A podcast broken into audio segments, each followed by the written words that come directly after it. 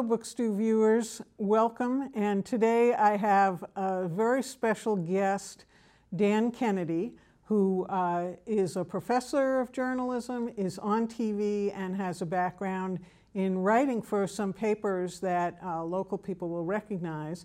But before I introduce Dan, I'm going to tell you a little bit about the morning routine and the, at the McDougall household and see if any of you still do the same. So we get up in the morning, we make our coffee, and then we sit together and we read the physical copy of the Boston Globe, which of course has gotten thinner and thinner over the years. And the front section is primarily feeds from the New York Times, the Washington Post, AP.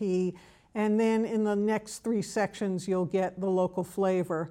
And then after we finish, my husband goes onto his tablet and I go onto my desktop and I read the Washington Post and I read the New York Times and Huffington Post. And you can see I'm a complete newspaper junkie, which is why I'm so excited to have Dan with me. So, Dan, do you do that? Do you hit up a, a physical paper first thing in the morning? Uh, we have been uh, seven day digital subscribers to the Globe, the Post, and the Times for many years. We do get the Sunday uh, Times and Globe in print, but uh, the rest of the week it's strictly digital. We can't afford it. I know the the Globe is is drives me crazy at how expensive it is, and the I get the Washington Post digitally, and uh, it's only ninety nine dollars a year, and I pay one hundred and two dollars a month for the Globe. But I yep. just I feel like I'm the last person holding the Globe. and if I cancel my subscription, it's the print edition will disappear, which I just don't want to happen. Um, so your background was really interesting to me because you, ba- first of all, you're teaching journalism now. So, you know, my thought was that journalism as a career has, I thought it basically disappeared. So, can you tell us about what it's like to teach journalism in an age where it's so different than traditionally? Well, it certainly is different, but I have to say, uh, I not only teach at Northeastern, but I'm an alumnus of Northeastern's journalism program.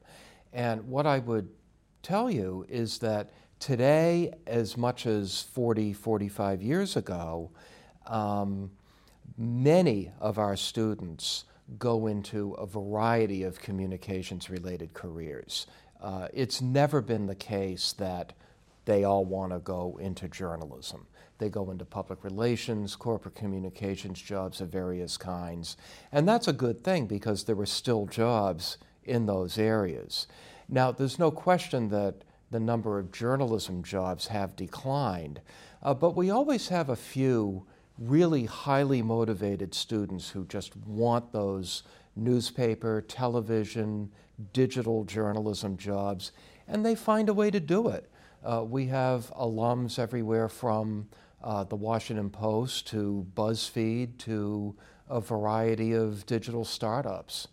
So that's very encouraging then, because I figured if you were going to be like a PR person, you would go into communications per se, as opposed to journalism. So do you, do they get give degrees in journalism, or is it called something else? Uh, currently, they get degrees in journalism, although we offer some public relations courses that they're able to um, that they're able to take as well. Uh, we're always thinking about what we want to do next. It's very possible that within the next few years, uh, students will be able to get a public relations degree from our School of Journalism. That makes sense. And what about, do you teach writing for online outlets differently than you do writing for traditional newspapers, let's say? Uh, I'd say no. And maybe 10 or 15 years ago, when we were first starting to head down this path of online, uh, people had a sense that, oh, well, you have to write differently for online. And I think that we've moved away from that, actually. And part of it is because the technology is so good today that we have moved away from thinking that, oh, if it's online, you just want to write short little stuff. People will read in depth online just as much as they will in print. And so, therefore, it isn't really all that different. Do you have a class called Writing for Your Phone? uh, we don't, but we certainly have a number of classes that focus on the different digital skills that students need to know when they, when they move on. Were you teaching at Northeastern when the big switch happened and newspapers started to uh, die, or physical newspapers started to die off in, in, uh, in favor of online outlets? Well, I've been teaching at Northeastern since 2005. And so we were already 10 years into the commercial web at that point. But I think the big revolution that came about right about that time was that that was the big switchover to everyone having constant broadband access. Ah. And we were finally moving away from the dial up modems. and broadband absolutely revolutionized everything. And so, certainly, a lot of my uh, research and uh, thinking about the business has focused on that period from 2005 onward, and then, of course, the Great Recession of 2008, 2009, when uh, traditional newspapers really began to shrink, and we started to wonder how can we make a transition to digital while still preserving the best of uh, what we liked about newspapers. It's amazing to me how a simple little concept like Craigslist basically is what put the arrow in the heart of newspapers more than almost anything else you can name. Broadband makes sense, but uh, like who even could envision something like that? That's exactly it. I mean, you know, there's criticism of the newspaper business that they didn't prepare for digital. And it's actually that criticism is misplaced. There was an enormous amount of preparing for digital, but you can't always anticipate what's coming. When we first started heading down the road toward digital, and in, newspapers have been thinking about this since the 1980s, by the way. Hmm. But I remember when people would talk about how fantastic classified ads were going to be in the digital age. They'll be searchable, we can add video to them, it's going to be easier to find what you want, and we're all going to make a fortune and life will go on even better than before. No one could have anticipated that somebody was going to come along and say, I'm going to give away classified ads. And you can't compete with free. Right, absolutely uh, right. And, and overnight, there went 40% of a typical newspaper's revenue. Which, so I guess in a way we should be happy that they're still around at all. But now I want to uh, kind of swerve into your book itself, which is called The Return of the Moguls.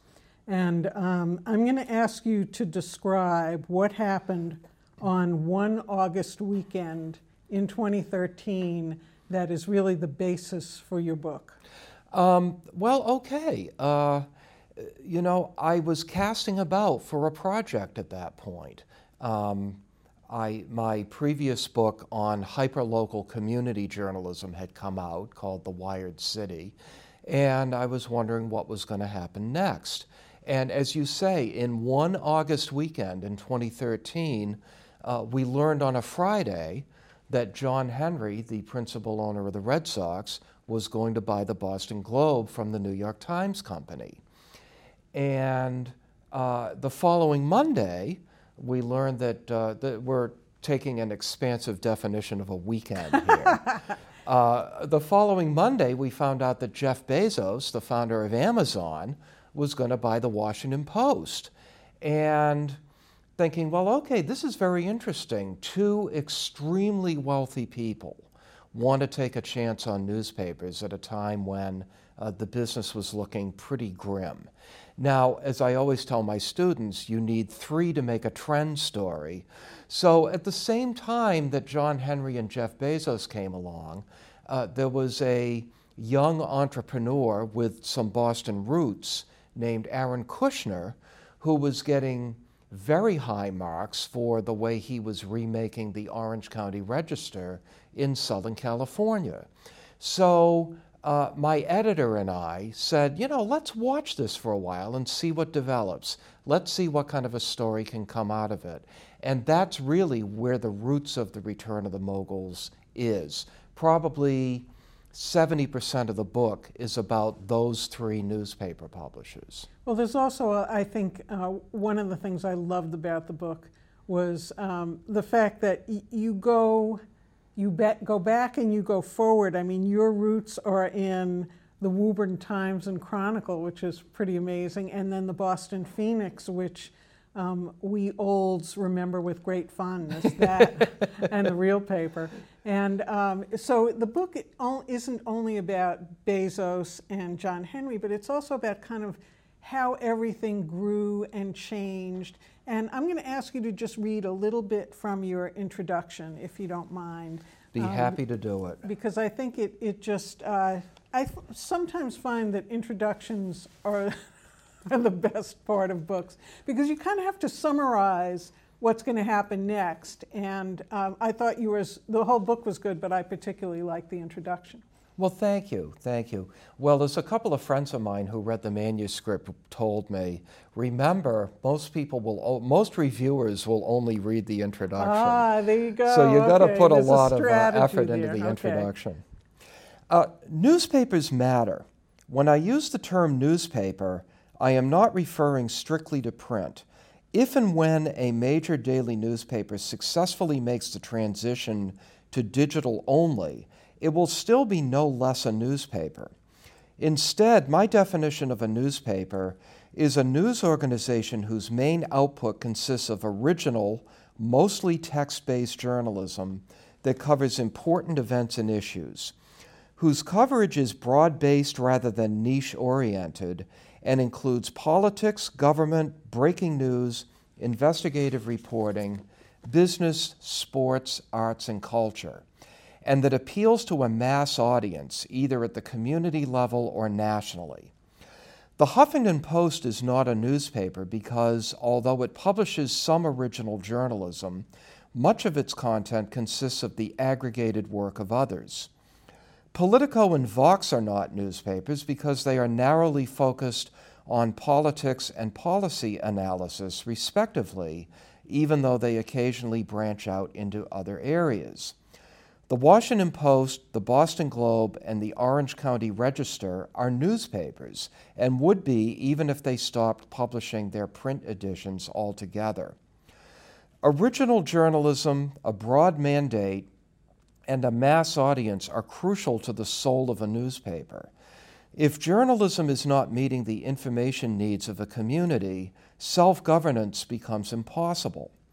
The media scholar Alex Jones has, that's not, not that one. Not that Alex Jones, has written about what he calls the iron core of journalism, which he defines as, quote, the form of news whose purpose is to hold government and those with power accountable, unquote.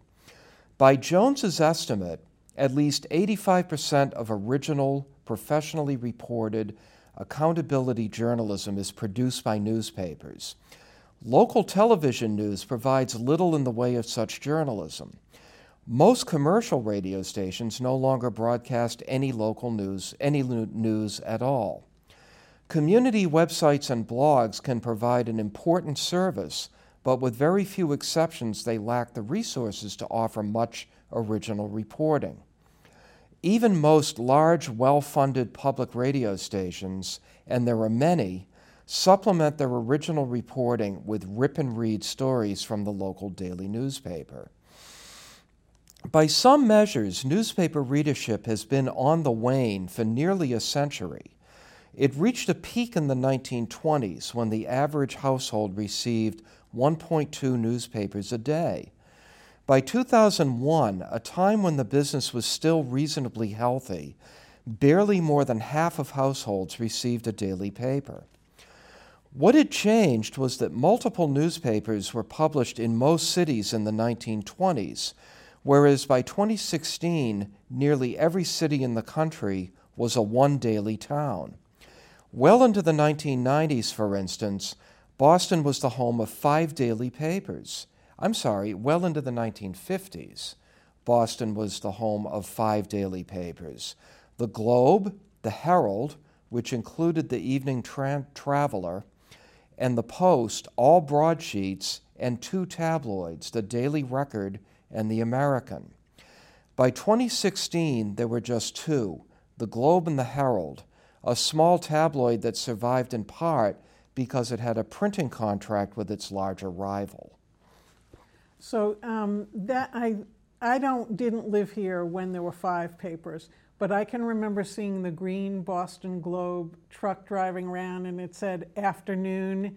Uh, it said morning and afternoon on it because there was an afternoon paper. There was a, the Boston Evening Globe. Yeah, I still remember it. Yep, yep. So uh, sad to think, but um, I'm, I'm, I know we, we could speak for hours, and I'm afraid we're going to run short of time. So I want to get to basically the gist of the book, um, which is basically the ownership and the purchase by Bezos of the Post and by John Henry of the Globe. In the book, you see these as very pos- as positive developments, primarily because to date, these owners have not interfered with the newsroom, which I think it's unusual for um, someone like, I mean, Jeff Bezos certainly interferes with every bit of Amazon, and yet he has has a hands-off, uh, a very positive, I think. Just you know, I'm going to fund you to the post. I'm going to help you get great. I'm going to keep you going, um, and but I'm not going to tell you anything. And he meets with um, the you know the the uh, editors very you know maybe once a week, once every two weeks.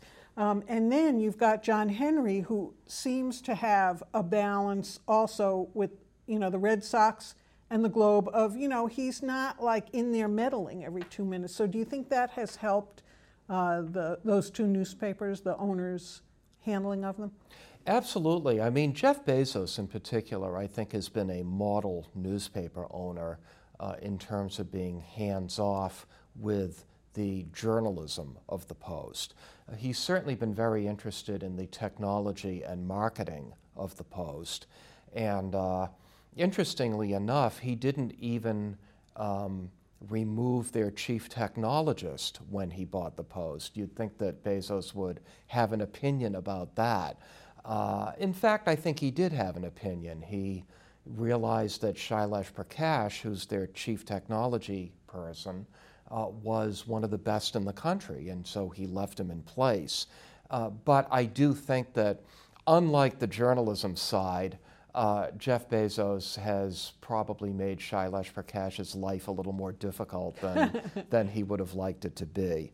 Now, John and Linda Henry's approach to the globe has been a little bit different than Bezos's.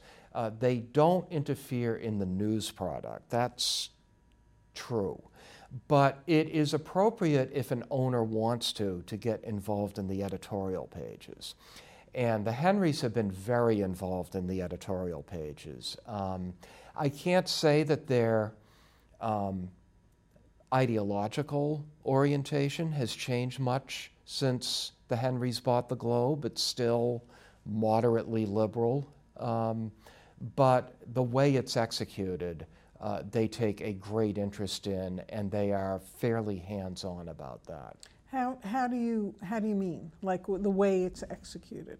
Like what, give me, well, Linda is, she's an, either, the, is she called the publisher or, she has a big title in the Globe, Linda Henry. Well, they both took a big title. For instance, Jeff Bezos took no title at all ah. with the ah. Washington Post.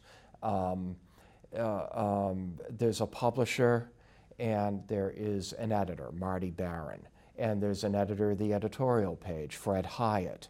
Um, the publisher is a longtime Washington political operative named Fred Ryan. At the Globe, John Henry's the publisher, and Linda Henry is the managing director. Ah. And so uh, they are quite involved in the business operations of the Globe and the editorial pages. Uh, I'll give you an example of something where the Henry's influence was felt quite a bit. Uh, there was a really interesting project that the editorial pages did a few years ago called uh, Make It Stop.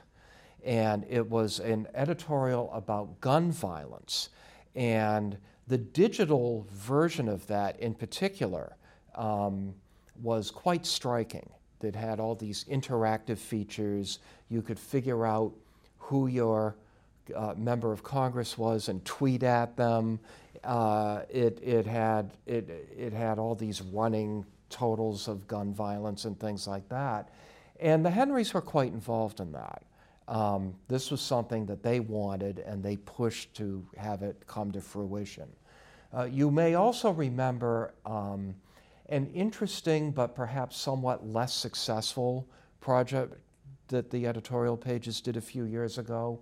They did a fake front page of yep. what would happen if Donald Trump would get elected president.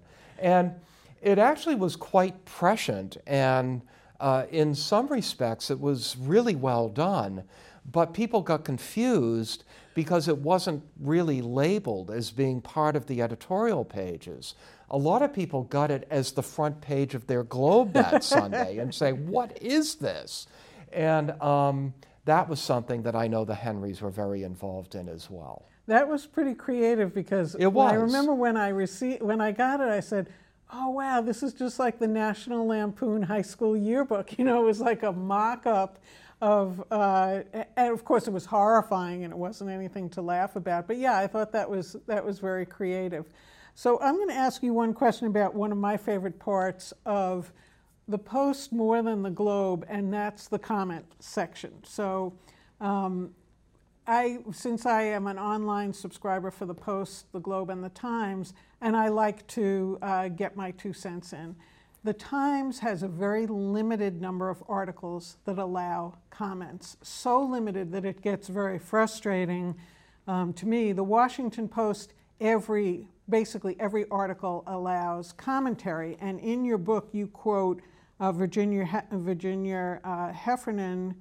Um, no, I'm going to uh, come up with a not her quote, but um, you say, for the most part, cesspools of pseudonymous hatred and stupidity is it makes up commentary sections. So, what do you think about them in general between the Times saying we'll give you one article a day you can post comments on, and the Washington Post and the Globe pretty much saying We'll, we'll put anything in and we'll choose to block it if it's obscene or whatever. What do you think?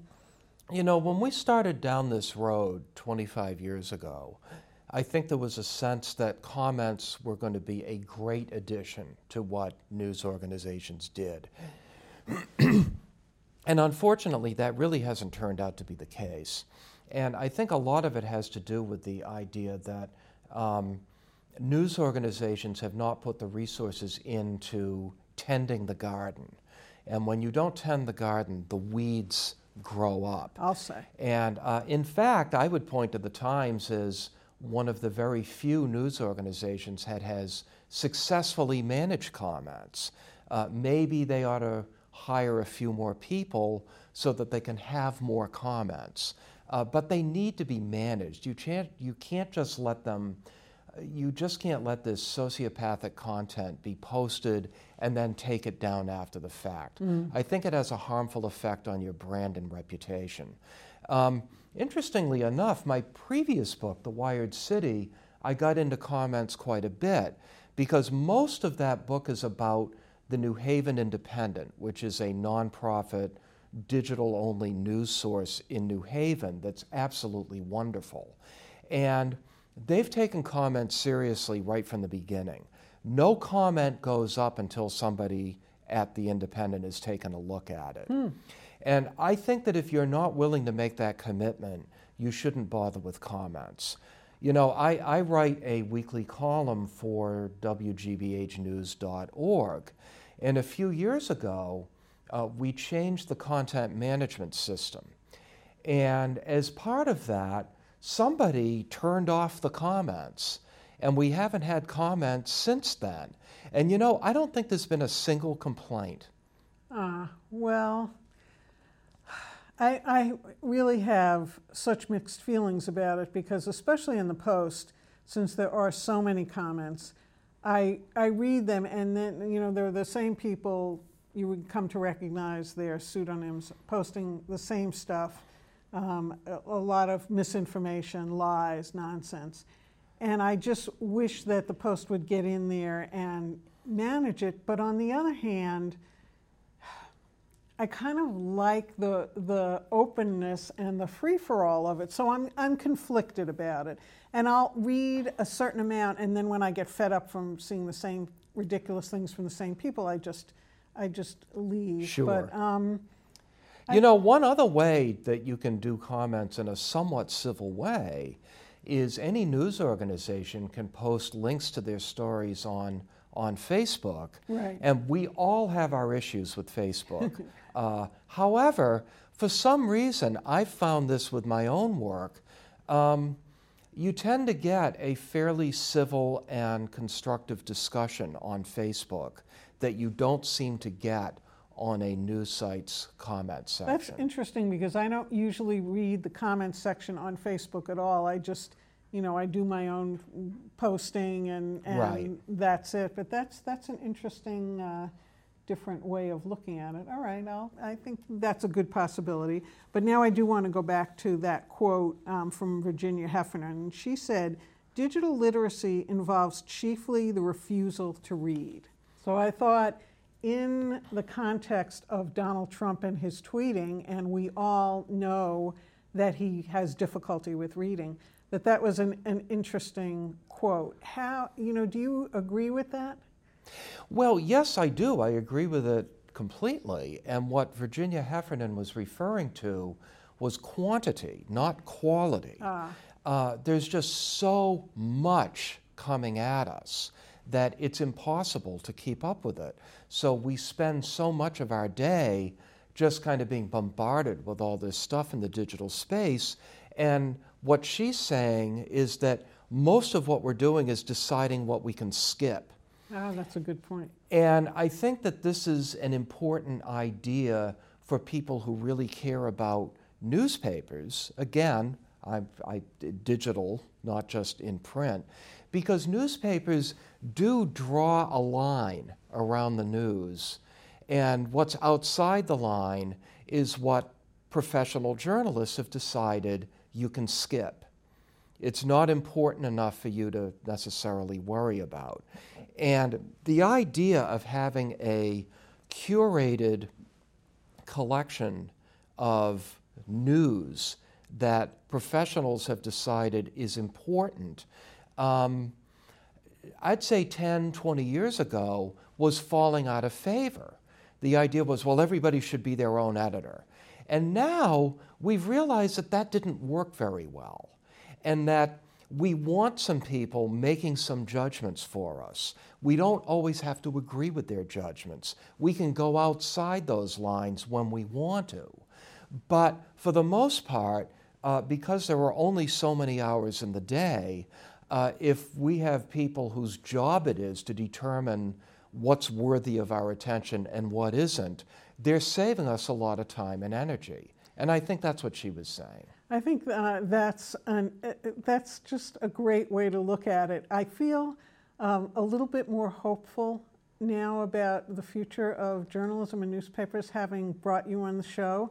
And um, I'm afraid we have to wrap up. But Books Stew viewers, please check out uh, Dan's books, and especially The Return of the Moguls. Those of you who are interested in the Boston Globe will um, especially will really enjoy it. It's a great read. And Dan, I want to thank you so much for um, coming on, for your coming on today. And I also wanted to put in a little plug for you and your show that you appear on on WGBH called Beat the Press.